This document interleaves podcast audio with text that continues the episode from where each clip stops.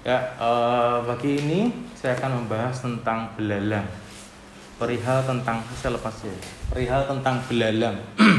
Jadi uh, alat bukan alatnya Tuhan ya.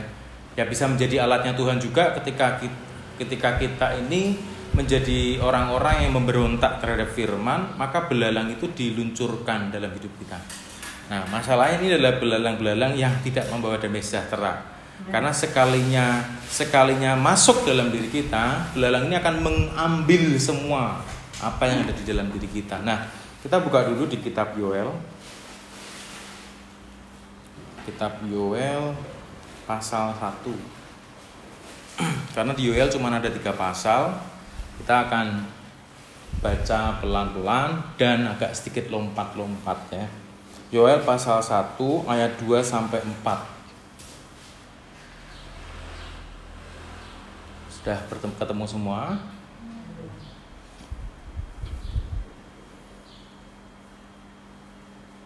Nemu ya tapi ya.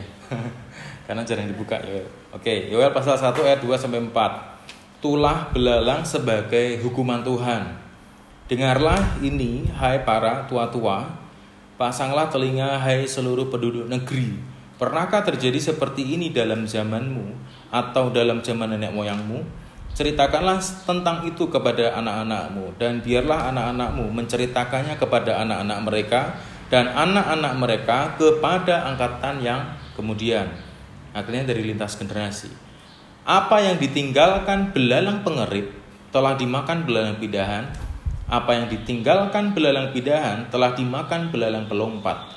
Dan apa yang telah eh, maaf dan apa yang ditinggalkan belalang pelompat telah dimakan belalang lahap. Ada hal-hal yang dihabiskan dalam hal ini. Tapi kita perlu tahu yang pertama adalah dengarlah ini hai para tua-tua. Yang pertama itu, yang kedua adalah pasanglah telinga. Hai seluruh penduduk negeri. Dikatakan hai seluruh penduduk negeri itu tidak melihat yang muda atau yang bayi. Semuanya artinya. Kalau yang tua-tua ini yang dimaksud adalah orang-orang bisa dibilang itu uh, apa ya uh, tokoh masyarakat lah orang yang dituakan itu disebut tua-tua kalau di di Israel dulu. Nah firman ini turun untuk mereka dan semua isinya. Dan firmannya jelas ayat 4 Apa yang ditinggalkan belalang pengerip Misal nih ada tunggul gandum Belalang pengerip itu makan cuma di atas doang Lalu ada belalang ini waktu itu uh, sudah dimakan, terus belalang ini lompat kan. Nah, ada lagi belalang satunya, yaitu belalang apa? Belalang pidahan. Nah, dia makan batang satunya lagi. Terus dia lompat lagi lah, dimakan satunya lagi. Terus ada lagi yang baru yang terakhir lah, dimakan sampai tunggulnya. Ini maksudnya belalang seperti itu. Apakah ini ada beneran ada? Ada. Uh, cek saja di YouTube ada hewan belalang yang makan sampai habis itu ada ternyata. Saya juga baru tahu pernah lihat ya hebat juga ini belalang. Giginya tajam-tajam berarti ya. Nggak cuma ujungnya doang yang dimakan tapi semuanya. Nah ini dan ini bicara tentang tulah belalang sebagai hukuman Tuhan. Bapak Ibu bagaimana ini terjadi dalam hidup manusia? Saya akan beritahukan pertama-tama yang terjadi dalam kehidupan rohani kita ya. Kita baca ayat 9 sampai 12 pasal yang sama. Ayat 9, korban sajian dan korban curahan sudah lenyap dari mana? Dari rumah Tuhan. Dan berkabunglah para imam yakni pelayan-pelayan Tuhan.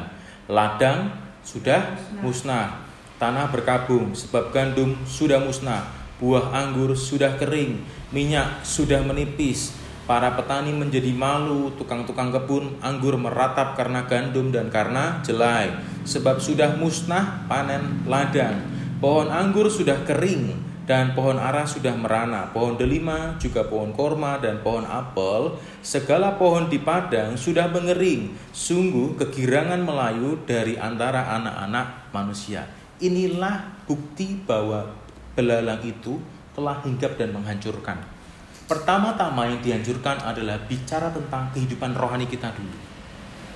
Pertama apa? Korban sajian dan curahan sudah lenyap. Di mana itu korban sajian dan curahan? Itu hanya ada di bait Tuhan. Di rumah Tuhan. Di rumah orang-orang Israel tidak ada kayak gitu. hanya ada di situ. Kalau kita baca di mes, uh, kemah suci, uh, mungkin yang jilid satu atau jilid dua itu ada. Memang dirupai Tuhan itu ada korban-korban curahan, korban ini. Nah, sekarang yang pertama-tama remuk di mana? Di rumah Tuhan. Siapa rumah Tuhan hari-hari ini? Bapak Saudara dan saya. Kehidupan kita. Kalau hari-hari ini, ya hari ini itu adalah musim yang akan kita beritahukan ke generasi selanjutnya. Eh, kamu harus tahu ada musim corona zamannya mama. Atau zamannya siapa? Karena musim ini adalah musim yang belum pernah terjadi. Mungkin secara ilmu teknologi atau pengetahuan medis dulu memang ada kasus flu di Eropa yang yang membuat banyak orang tuh mati berjuta-juta mati. Tetapi kasus ini lebih dari flu. Virus ini berevolusi dari virus biasa, dari delta, jadi omikron, jadi politron, jadi apa lagi ya? jadi kayak merek TV ya. ya. Jadi kita harus tahu bahwa inilah masa-masa ini gitu. Dan kita sebagai anak Tuhan harus menyadari pertama-tama itu akan menyerang siapa? Diri kita, baik Tuhan. Di mana itu? Hati. Waktu hati kita mulai remuk tidak ada korban untuk Tuhan. Oh, tidak ada waktu untuk cari Tuhan. Saya jadi males, saya jadi tidak mau memuji Tuhan karena buat apalah sama aja karena aduh aku nggak enak badan dan eh, terlalu banyak familiarity yang terjadi Bapak Ibu. Terlalu banyak kebiasaan yang yang terjadi dalam diri kita sehingga kita malas. Lalu yang kedua belalang itu akan makan apa? Makan yang ada di ladang kita. Apa yang jadi pekerjaan kita? Dia embat. Dia sikat belalang itu. Jadi pertama kekeringan terjadi di roh kita. Kekeringan kedua terjadi di apa? Di apa yang kita kerjakan. Sudah sudah sudah cukup puaskah itu belalang itu memakan? Belum dia akan memakan sampai habis ayat 12 pohon anggur kering pohon aram rana delima korma apel pohon di padang kering kalau bicara tentang apel di dalam firman itu bicara kesegaran. Buah itu kesegaran.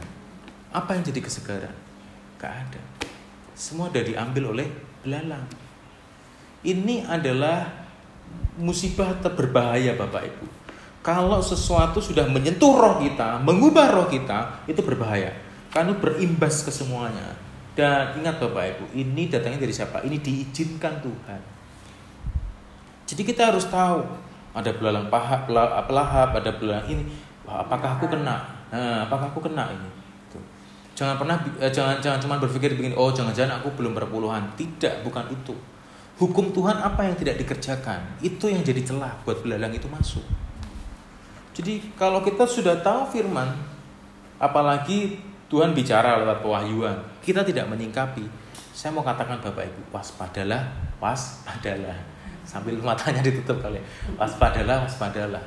Karena ini celah bagi belalang apa bagi belalang-belalang ini masuk. Jadi firman Tuhan katakan yang satu dikerjakan yang lain jangan ditinggalkan. Nah itu berlaku semua semuanya semua firman jadi kalau hari ini kita merasa bahwa kok ada ya yang hilang dalam diriku bagian A atau bagian B, mari introspeksi. Jangan sampai kehilangan itu itu mulai merosot, merosot, merosot dan merosot. Contoh real, realita dari orang yang kena belalang itu adalah misal seperti ini. Ini kejadian Bapak Ibu. Saya melihat dengan mata saya sendiri. Jadi ada orang gajian kerja, dia gajian. Pertama-tama dia memang sudah mundur dari kehidupan rohani.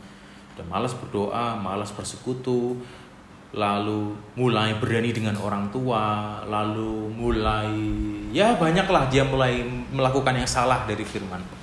Lalu setelah itu dia kerja di gajian, tau nggak bu, pak? Duitnya itu habis, tiba-tiba disakit, anaknya sakit, langsung duitnya buat berobat. Sakitnya selesai, pindah yang lain, banyak apa motornya, mobilnya. Waktu itu banyak hal lah, hingga akhirnya apa? Hutang merana dia nggak ada sesegaran. Jadi hidup itu hanya untuk menghabiskan uang hanya untuk bayar sakit ini, bayar sakit itu, bayar utang ini, bayar utang itu. Tidak ada sesuatu dia bisa refreshing atau mengalami kesegaran bahwa ini gajiku, saya bisa menikmati gaji ini. Ya, dia nggak ada itu. Itu salah satu bentuk belalang Bapak Ibu. Jadi kita waspada bahwa kalau ada sesuatu, oh kita introspeksi. Apa nih yang belum saya lakukan? firman apa? Langsung cepet-cepet tanya Tuhan. Jangan sampai kejatuhan satu, lalu ketimpa kejatuhan kedua, padahal yang satu belum selesai. Kita akan apa coba? Hati-hati. Iblis akan memutar balikkan kebenaran di dalam mana? Pikiran kita. Dia akan bilang begini, iblis akan bilang begini, loh, tau, kamu kerjain firman, gak ada berkatnya tau malah kamu nah padahal kita tidak tahu ada yang belum selesai nih ada yang belum beres misal hubungan kalau mungkin saya sebagai orang muda hubungan dengan orang tua atau mungkin hubungan dengan orang tua dengan anak atau dengan suami atau istri atau dengan yang lain gitu. Jadi mari kita waspadai hal ini. Jangan sampai uh, satu belum selesai udah merasa bahwa aku sudah melakukan banyak padahal ada yang penting yang belum beres. Nah kita harus waspadai. Nah tetapi kalau kita baca di keselanjutan pasal 1 lalu masuk pasal 2 itu men, men, men, men, men, men, apa ya, menjelaskan tentang bahwa ketika kita ada di area belalang pelahap mengalami ketidakenakan yang dilakukan adalah apa? puasa Bapak Ibu. Kata puasa di kitab Yoel ini sering keluar di pasal 1 dan pasal 2. Jadi ada hal yang ada hal yang harus kita perhatikan dan uh, sebentar. Nah, pasal 2, Yoel pasal 2 ayat 12 dan 13. Seruan untuk bertobat. Tetapi sekarang juga demikianlah firman Tuhan, berbaliklah kepadaku dengan apa? Segenap hatimu. Dengan berpuasa, dengan menangis dan dengan mengaduh Koyakkanlah hatimu dan jangan pakaianmu. Berbaliklah kepada Tuhan Allahmu sebab Ia pengasih dan penyayang, panjang sabar dan berlimpah kasih setia. Dan ia menyesal karena hukumannya. Perhatikan Bapak Ibu. Kata-kata tetapi sekarang juga artinya sikap hati untuk berubah dan bertobat itu tidak ditunda waktunya. Tetapi segera Kapan pun kesempatan ada, segera. Dan kata-katanya adalah koyakkanlah hatimu dan jangan pakaianmu. Koyakkan hatimu itu yang gimana sih? Misal nih, uh, jadi misal saya punya punya trouble lah, saya punya masalah misalnya dengan Bu Ririn. Lalu uh, karena saya tahu misalnya saya yang salah ya, saya yang salah, ini hanya contoh ya Tante Ririn. Ya. jadi misal saya yang salah tapi karena gengsi saya nggak mau minta maaf ke Tante Ririn. Nah ini namanya tidak mau mengoyakkan hati tapi mengoyakkan pakaian. Karena saya tahu kebenarannya. Kebenaran firman apa? Kalau salah ya minta maaf gitu. Dan berdamailah. Firman kan katakan seperti itu. Nah kalau saya tidak mau minta maaf dan berdamai dengan Tante Ririn artinya saya mengoyakkan pakaian kebenaran itu. Sehingga yang terjadi puasa saya itu tidak lolos puasanya jadi tidak tidak benar di depan Tuhan. Nah, saya puasa, saya menangis, saya meratap, saya terseduh-seduh Tuhan, ampuni saya, apa yang terjadi hari ini, saya, saya minta ampun Tuhan. Nah, terus tiba-tiba Roh Kudus ingetin, saya salah sama tante Ririn. Nah, koyakkan hati itu maksudnya buang gengsinya. Saya minta maaf tante Ririn, atau maaf ya dengan dengan memang sepenuh hati minta maaf. Nah, bukan dikoyakkan kebenaran pakaiannya. Jadi kalau kita berpuasa itu tidak mengoyakkan pakaiannya. Kebenaran harus dipakai, tapi hati yaitu buang gengsi, agenda pribadi dibuang. Jangan sampai kita puasa tapi masih bawa itu. Nah, ini adalah cara supaya kita apa? Keluar dari belalang-belalang ini. Tentu saja di dalam puasa saya percaya pasti Tuhan mengingatkan engkau salah di sini, engkau salah di situ. Saya percaya karena apa Bapak Ibu? Tuhan kita tuh bisa bicara kita waktu komunikasi dengan dia itu bukan satu arah, tapi dua arah. Bapak Saudara harus percaya bahwa Tuhan bisa bicara kepada Bapak Saudara. Dan ini pembicaraan dua arah. Antara Tuhan dengan kita, kita dengan Tuhan. Jadi kalau kita sering ngomong ke Tuhan, tapi kita tidak dengar suara Tuhan, perbaiki frekuensinya. Frekuensinya bagaimana memperbaikinya? Masuk dalam penyembahan dulu. Sampai seperti dalam diri kita tuh ada pengertian akal budi yang baru untuk berdoa saya sering seperti itu, berdoa menyembah, tiba-tiba ada seperti tuntunan doa yang harus saya naikkan, langsung berubah bahasa doa saya. Nah, karena apa Bapak Ibu? Ketika kita bisa lolos dari bentuk uh, hukuman Tuhan lewat belalang, Tuhan itu mampu mengembalikan apa yang terhilang. Nah, uh, kita baca di Yoel juga. Sebentar, mana tadi ya? Oh, sebentar, sebentar. Coba-coba di Yoel juga tolong carikan juga ada itu antara pasal 2 atau pasal 3 yang berbicara mengembalikan apa yang belalang pelahap ambil dan pengerik ambil.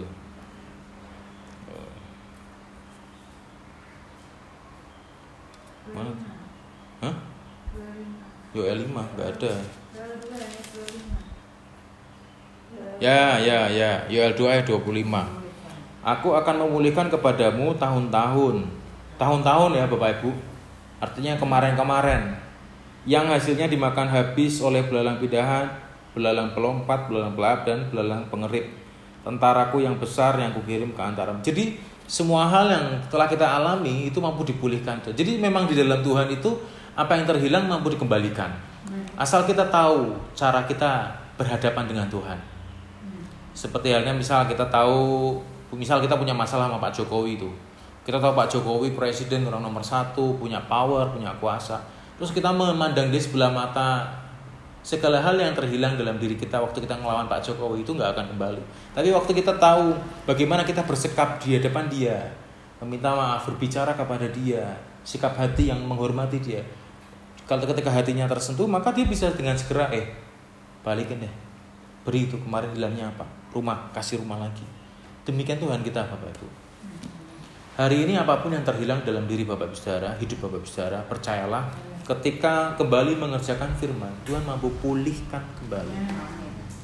Jadi tidak ada yang yang hilang itu secara kekal. Kalaupun ada yang hilang secara sepenuhnya, introspeksi. Pasti ada yang salah. Karena sejatinya di dalam Kristus, itu Tuhan akan selalu membawa kita naik dan naik. Bukan turun. Jadi kalau ada yang orang Kristen bilang, aku sedang ada di fase di bawah nih, ya antara diizinkan Tuhan atau kebodohan. Pilihannya cuma dua itu.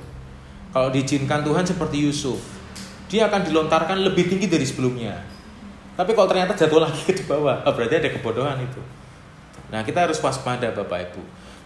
Nah apa sih e, bentuk dari belalang belalang belalang tadi yang kita baca? Sebenarnya itu disingkapkan di kitab Wahyu.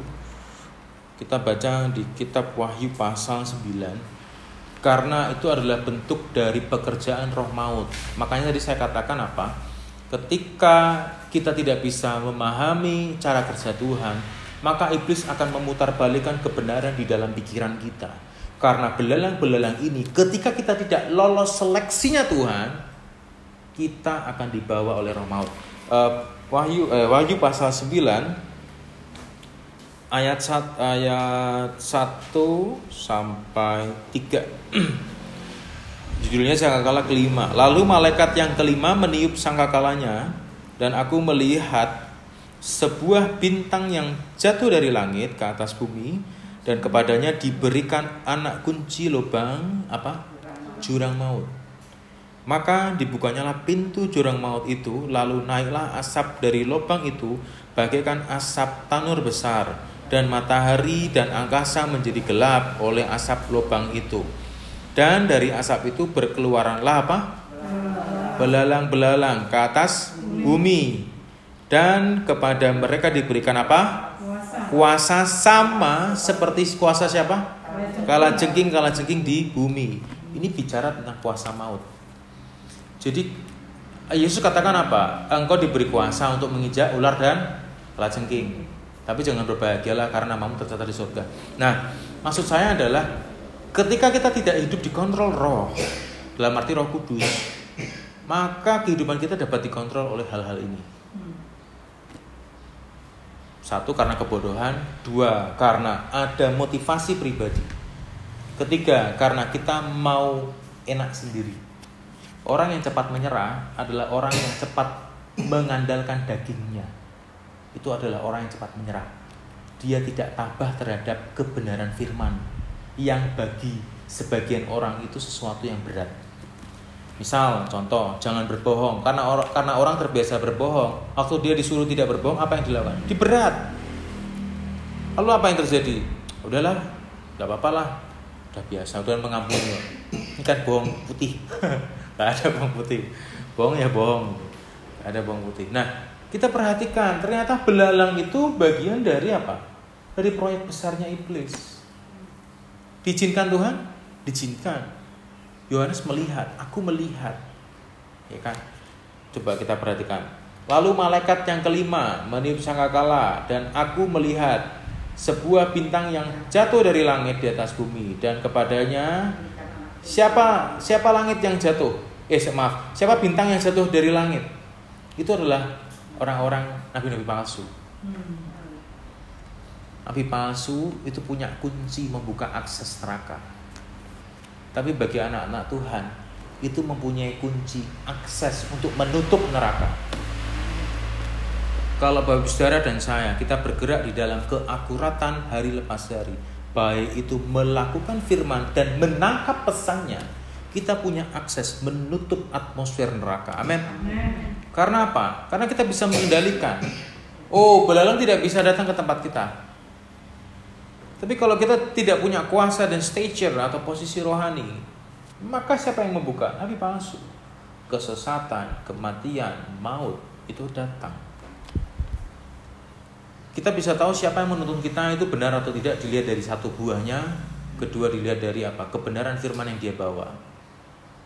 Selama itu bukan agenda pribadi, itu berarti ada maksud Tuhan di situ. Nah, mari Bapak Saudara kita pahami, ternyata belalang itu memiliki kuasa, yaitu apa? Maut. Dia membawa kepada kematian, Bapak Ibu. Tadi saya pertama katakan ya, belalang pertama-tama menyerang di apa? Rohani kita dulu hati-hati. Hati-hati saya katakan. Tadi Bu, Bu Mary sempat bilang, aduh aku agak ini, saya tidak mau ngomong banyak sih. saya nggak mau ngomong banyak. saya nggak ngepas ngemasin loh. Saya nggak ngepas ngemasin. Saya hanya tadi pagi belajar Tuhan kamu mau bicara apa? Lalu Tuhan beri gambaran di penglihatan. Terus saya melihat ada buah apel yang dimakan sampai habis. saya hanya melihat ada buah apel yang dimakan habis. Apa maksudnya Tuhan? Gitu. Oh, nah saya coba cari di Alkitab belalang. Karena hidup kita tuh harus bergairah, Bapak Ibu. Tadi saya pernah ngomong sama siapa ya, saya lupa. Oh, sama Irin, sama beberapa teman lagi. Waktu kita tidak bergairah oleh firman, artinya kita sedang dan sudah digairahkan oleh dunia. Kenapa saya katakan seperti itu? Dunia memberikan apa yang kita mau, Bapak Ibu oh uang, ketenaran, posisi, lalu nama baik dan sebagainya. Ketika kita enjoy dengan itu, kita tidak lagi mempedulikan firman. Tapi waktu kita mempedulikan firman, Alkitab katakan apa? Semuanya ditambahkan. Amin. Ini yang kita kejar hari-hari ini.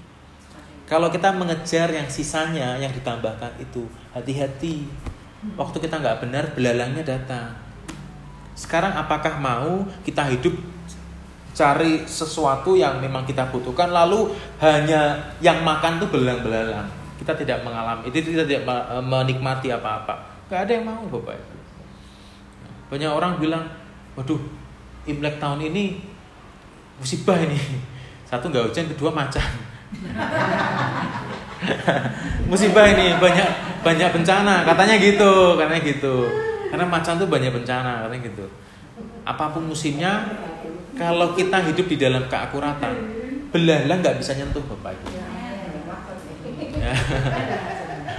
Saya katakan sekali lagi, kalau kita hidup di dalam roh, mengerjakan firman, belalang tidak bisa menyentuh kita. Mau macan, mau nggak ada hujan, itu nggak bisa menyentuh kita. Nggak ada. Karena apa? Saya, saya kembali hal satu hal yang saya pegang. Sampai hari ini satu hal yang saya pegang Ketika Roh Kudus bersama kita, itu yang membebaskan kita. Selesai. Itu aja. Kalau Bapak Saudara meyakini bahwa cuma Roh Kudus yang membuat saya merdeka, semua tidak bisa menyentuh lagi. Karena apa yang Bapak Saudara yakini, itulah yang akan dilakukan oleh tangan dan kaki kita. Apa yang keluar dari mulut dan pikiran kita, itulah berasal dari apa yang kita yakini. Waktu kita meyakini Roh Kudus bicara lewat pewahyuan, lalu kita memperhatikan, maka akan muncul keyakinan besar dan keberanian untuk melakukan. Ini yang harus kita kejar Bapak Ibu. Dan belalang-belalang ini saya katakan sudah pasti datang ke kehidupan orang yang di dahinya tidak tertulis milik Tuhan. Coba baca selanjutnya di pasal 9 Wahyu. Sebentar, kita baca agak agak ini. uh, sebentar di ayat yang sebentar sebentar Nah, ayat 4 ya, ayat 4, maaf ayat 4. Dan kepada mereka dipesankan supaya mereka jangan merusakkan rumput-rumput di bumi atau tumbuhan-tumbuhan atau pohon-pohon, melainkan hanya manusia yang tidak memakai meterai Allah di dahinya. Siapa? Siapa yang targetnya belalang-belalang ini? Manusia yang tidak memakai meterai. Ayat berapa tadi? Ayat 4.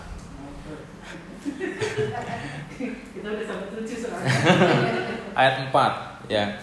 Dan kepada mereka dipesankan supaya ke mereka itu ke belalang itu dipesankan loh. Jadi mereka nggak nggak bukan tanpa tanpa instruksi mereka jalan, tapi dipesankan supaya mereka jangan merusak rumput, tumbuh-tumbuhan atau pohon-pohon, melainkan hanya manusia yang tidak memakai meterai. Siapa manusia yang tidak memakai meterai? Kenapa? Satu itu orang yang tidak mengenal Kristus. Kedua orang yang suam-suam kuku itu pasti. Nah, jadi dan yang terakhir adalah orang yang tidak dimeteraikan oleh Roh Kudus. Orang maaf ya Bu, Pak, orang Kristen tidak dimeteraikan oleh Roh Kudus, maka dia tidak termasuk oh maaf, dia termasuk orang yang tidak percaya Roh Kudus. Tidak percaya lalu di hatinya tidak dipenuhi oleh Roh Kudus dan bentuk dari kepenuhan Roh Kudus adalah berbahasa roh. Kenapa saya katakan ini? Karena firman Tuhan mengatakan seperti itu. Kenapa? Oh, jadi orang yang tidak dimeteraikan atau tidak menjadi milik Kristus iya. itu yang pertama orang yang tidak mengenal Kristus, tidak mau kenal orang dunia dan orang yang tidak penuh dengan Roh Kudus. Karena orang yang penuh Roh Kudus itu memiliki bukti fisiknya, yaitu berbahasa roh. Kenapa saya katakan seperti itu? Karena ada dasarnya di kisah para rasul. Kisah para rasul itu menjelaskan sekali. Nah, kita, kalau mau secara spesifik, nanti kita bahas pada waktu yang berbeda. Beritanya sedikit ya. Ya. Tapi beberapa orang yang saya kenal itu mereka Kristen bisa bahasa apa uh, baca firman lalu mengerti firman tapi kok orang percaya bahasa roh itu kok ya itu mungkin itu termasuk yang itu ya kalau hari ini saya bilang ya ya bu termasuk itu tapi kan semua orang Kristen nggak bisa maksudnya nggak bisa dapat bahasa roh gimana jadi bahasa roh itu kan ada yang bilang itu karunia mm-hmm. dan itu adalah hal utama yang harus kita pegang dan kita cari karena di dalam bahasa roh kita membangun diri kita. Kita tidak membangun diri kita melalui doa, tapi melalui penyembahan dalam berbahasa roh. Nah, itu yang harus dicari. Harus karena ketika kita menyembah dalam bahasa roh, nanti roh itu akan memberitahukan kepada kita apa yang harus kita bangun, apa yang tidak boleh kita lakukan. Nah, itu roh yang mengingatkan. Jadi kalau ada orang bilang aku tidak percaya bahasa roh, aku tidak mau berbahasa roh atau berbahasa roh itu hanya sebagian orang orang-orang terpilih dan sebagainya, saya katakan ayo belajar lagi. Karena karena jawaban mereka bukanlah final. Final ketika sesuai firman. Gitu. Nah, saya akan beritahukan firmannya di mana kenapa saya berani bilang seperti ini. Uh, catatan saya nih sebentar. Mari kita buka uh, Alkitab kita. Ada tiga ayat yang kita, eh, dua maaf kita buka dulu di 2 Korintus pasal 1. Sudah mulai terbuka matanya Bapak Ibu. 2 Korintus pasal 1 ayat 21 sampai 22.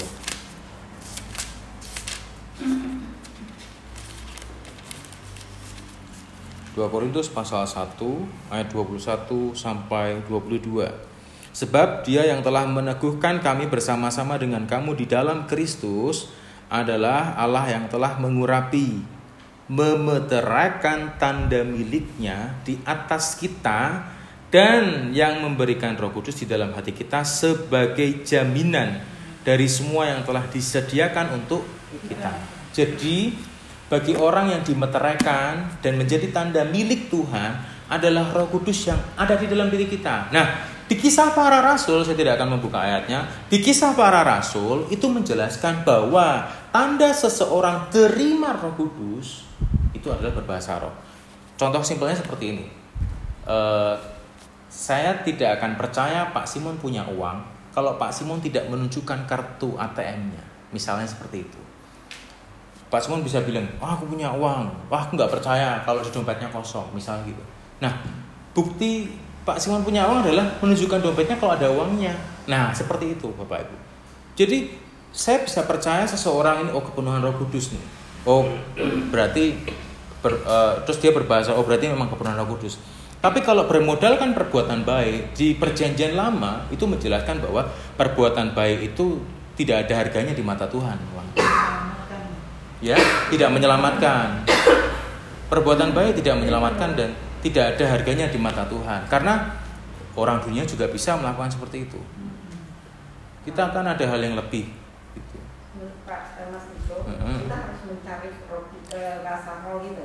Ya jadi gini minta. Karena firman Tuhan katakan mintalah. Maka akan diberi. Ketoklah maka minta.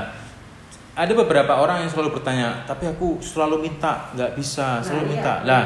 Pengalaman saya juga itu ya. saya selalu minta sampai di gereja ada urapan roh kudus saya pergi. Hmm. kayaknya mau masuk nggak bisa nggak bisa. Hmm.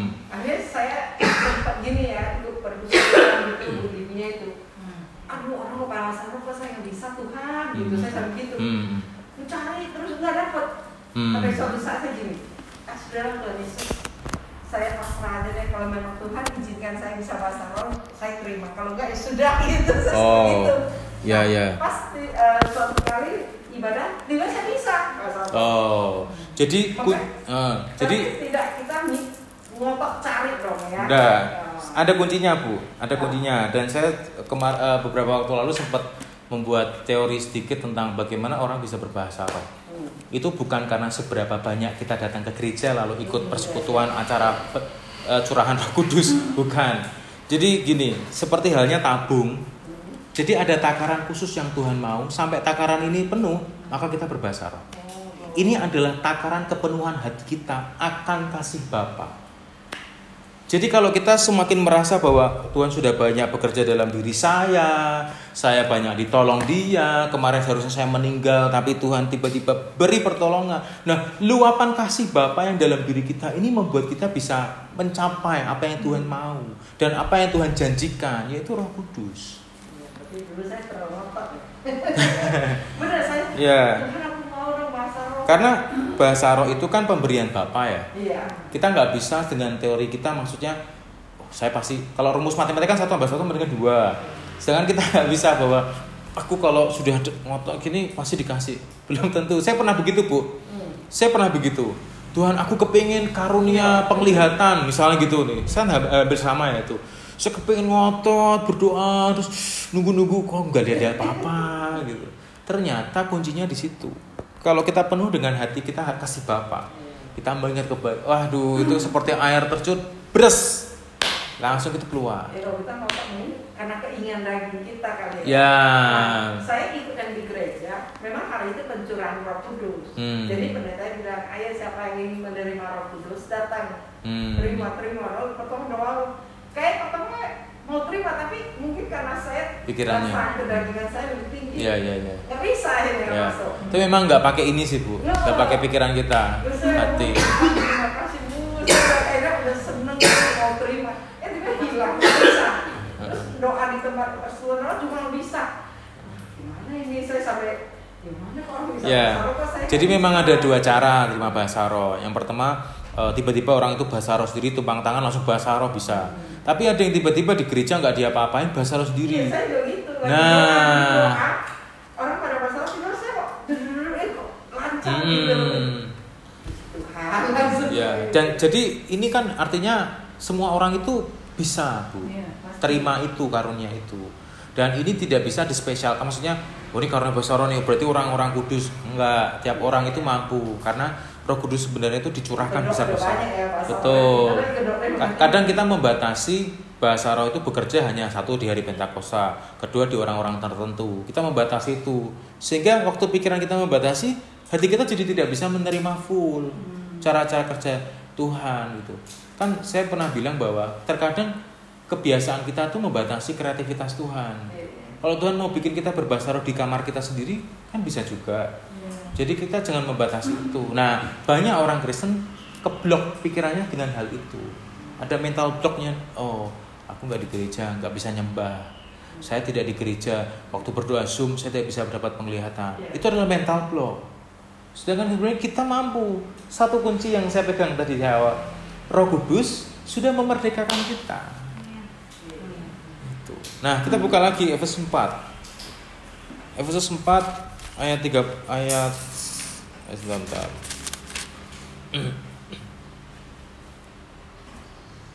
ayat 30. Efesus 4 ayat 30 dan janganlah kamu mendukakan Roh Kudus Allah yang telah memeteraikan kamu menjelang hari penyelamatan. Kapan hari penyelamatan itu kita nggak tahu. Tetapi yang pasti Roh Kudus sudah memeteraikan itu artinya siapa yang jadi milik Tuhan? Bapak Ibu dan saya. Waktu tanda di dahi kita menjadi milik Kristus, maka belalang tidak bisa menjamah kita. Kalaupun bisa, berarti ada yang salah dari diri kita. Perhatikan itu, Bapak Ibu. Jadi kalau hari ini ada orang bilang, wah sekarang musimnya susah ya, kamu gimana? Wah ini susah banget ini. Kalau kita ikut-ikutan susah, berarti ada yang salah. Bukan berarti saya bilang pasti diberkati pasti enggak. Minimal itu damai sejahtera dan sukacita. Karena karena damai sejahtera dan sukacita akan Roh Kudus itu itu pondasinya. Meskipun nggak bisa makan, tapi kalau sukacitanya karena Roh Kudus dah itu cukup. Firman Tuhan katakan asal ada pakaian dan apa makanan cukup cukup. Roh Kudus yang memberi semuanya lebih se, se- eh, di luar itu. Jadi cukup. Dan waktu dia memeterikan kita dengan rohnya itu adalah apa ya bekal kehidupan kita di kehidupan kekal. Karena apa yang apa yang jurang maut, lubang maut itu, pintu maut itu buka tidak bisa menjamah kita. Sehingga kita sebenarnya adalah orang merdeka hari-hari ini. Maka dari itu perhatikan bahwa jangan sampai kita membuka celah. Ada firman kerjakan, ada firman hormati firman itu, kerjakan. Jangan kita menyimpang hanya karena apa? Teman kita menyimpang. Oh, iman kita jangan ikut-ikutan. Kita harus punya iman didasarkan firman, bukan didasarkan apa kata teman atau apa kata siapa. Misal Bapak Ibu Saudara mendengar kata-kata saya, lalu Bapak Ibu Saudara tahu kata-kata saya ini salah, lalu Bapak Ibu Saudara tetap mengikuti. Jangan, firman. Firman harus jadi pondasinya. Saya hanya alat Tuhan dan saya masih manusia, Bapak Ibu. Bisa salah saya. Tapi firman dia nggak berubah ini. Dari zamannya Soeharto sampai sekarang bisa rasul-rasul mungkin nggak berubah. tanya. Ya. Eh, ini ini anak saya pak ya. Dia suka ini dengar eh apa puji-pujian. Nah kadang kan kita dengan pujian tiba nyembah gitu kan kita Hmm. bisa bahasa roh, Hmm. bisa konsentrasi. Tapi kalau dia kenapa nggak bisa ya? Nah, itu Dia bisanya dia cuma bilang gini, mah kalau gini saya belum, maksud saya belum kena, udah keburu henti. Tapi kalau ikut Hillsong sebenarnya saya senang. Hmm. Nah, mereka nyembah saya bisa konsen, saya juga bisa nyembah. Itu Hmm. pengaruh apa-apa dia kurang kons, eh, apa kurang Hmm. Fokus atau gimana? Eh, ini tuh sama halnya dengan seperti ini. Eh, uniknya seperti ini. Jadi waktu kami di Semarang, Hmm. kalau ada pembicara luar, wah kami perhatikan bu, kami terimanya tuh luar biasa. Padahal materinya sama dengan yang dibawakan oleh pendeta kami, misalnya gitu. Nah, apa yang menyebabkan itu? Karena familiarity, karena kebiasaan. Saya terbiasa mendengar WL ini, saya sudah tahu karakternya, kehidupannya. Allah biasalah. waktu ada WA lain, waduh hadirat Tuhan, ah sama aja sebenarnya. lebih fokus ya. Ya, padahal sama aja. Menurut dia kalau di gereja terlalu cepat gitu loh. Oh. Dia nyembah itu nggak lama langsung amin gitu. Oh, Tapi gitu. kalau di Dia Hillsong, belum selesai udah amin. Nah, Oh, iya. berarti ngomong Karena sama ininya. gitu, belum Oh. belum masuk dalam Belum bisa klik ya waktunya. Nah. Ya berarti gini kesimpulannya satu bisa ngomong sama bagian eh, ibadah. yang Jangan yang lawan yang istri. kedua kalau kurang nyembah sendiri di rumah Iya. ya itu yang gitu. masih kurang masih sini. Masih kurang. Masih kurang ikut corporate ya. Ikut corporate. Tuh, jadi itu Bu. Karena sebisa mungkin penyembahan itu harus jadi sampai gaya hidup. Saya sih saran saya ke dia sekarang gini kita ibadah di mana pun kita fokus begitu mulai nyembah kita pasti bisa masuk Ya, Beda betul. itu yang bukannya ya saya bukannya mau bangga ya tapi kalau kita fokus benar ya nyembah sebentar ya kita udah bisa masuk Iya, tapi fokus. kalau kamu kurang fokus ya nggak mungkin sampai lama lah kan Iya. ibadah ada waktunya Ya, ya, pasti dalam ibadah itu ada tertib lah, ada batas Ya, waktunya. intinya kan nggak fokus aja lah ya Hmm, ya, itu bisa. Dia ada mental block kali. Ah, bukan Hillsong nih, jadi kurang. Bukan, bukan. Dia kalau ibadah, terus kita berempat duduk dengerin. Oh, fokus ya? Bisa juga fokus. bisa juga karena sudah termindset melihat diri manusia kita melihat WL-nya Itu di bawah alam sadar, oh, Bu. musiknya Hmm. Kalau kurang ini bisa juga itu ya. menghambat kita untuk langsung menyembah tapi bagi kita yang fokus ke gereja maunya nyembah Tuhan nggak peduli mau musiknya Iya. fals atau Mau gimana musiknya ya. kita akan tetap nyembah Nggak Tuhan. pengaruh. Kalau feeling saya mungkin kalau dia bisa muda semua. Oh, Mungkin itu yang jiwa dia lebih, sama-sama genre ya. nah, lebih ini, lebih cepat bangkit gitu kalau dia. Hmm. Ya. Tapi yang pasti Karena belum dewasa juga jadi maksudnya Ya, belum rohnya dewasa, ya makanya. rohnya belum dewasa jadi harus di Harus dipacu dulu. diangkatnya di boosternya pakai musik yang bagus pakai ya itu bisa jadi Bu ada. Bisa juga karena yang kan semua anak muda, anak Ya. muda. Jadi dari full. Ya. Jadi yang tapi yang pasti adalah kita terima Roh Kudus dulu. Karena itu tanda bahwa kita dimeteraikan oleh Tuhan dan itu menjadi milik Tuhan. Jadi sebenarnya tadi kan saya sempat nyinggung tentang 666 ya. Hmm. Nah, sebenarnya yang terima 666 itu bukan nanti yang oke lah yang dipasang chip itu sudah pasti, tetapi yang tidak dipasang chip tetapi ketakutannya melebihi kecintaannya akan Tuhan. Itu termasuk sudah dipasang. Jadi eh, tapi saya tidak mau menyinggung itu lebih dalam karena ma- materi ini bukan tentang itu. Tetapi saya mau meyakinkan dan ya dan mendorong Bapak Ibu ini hati-hati. Hari-hari ini adalah masa-masa yang yang yang belum pernah terjadi sebelumnya yang akan kita ceritakan dari generasi ke generasi bahwa dulu pernah terjadi seperti ini. Hati-hati. Apa yang dialami zaman dulu jangan terjadi lagi. Belalang itu tidak punya akses. Amin. Sekali lagi, belalang dari roh maut tidak punya akses dalam hidup kita. Amin. Karena kita milik Kristus, milik Tuhan. Amin Bapak Saudara. Puji Tuhan, tetap semangat, Amin. tetap akurat, Tuhan Yesus mem- memberkati. Amin.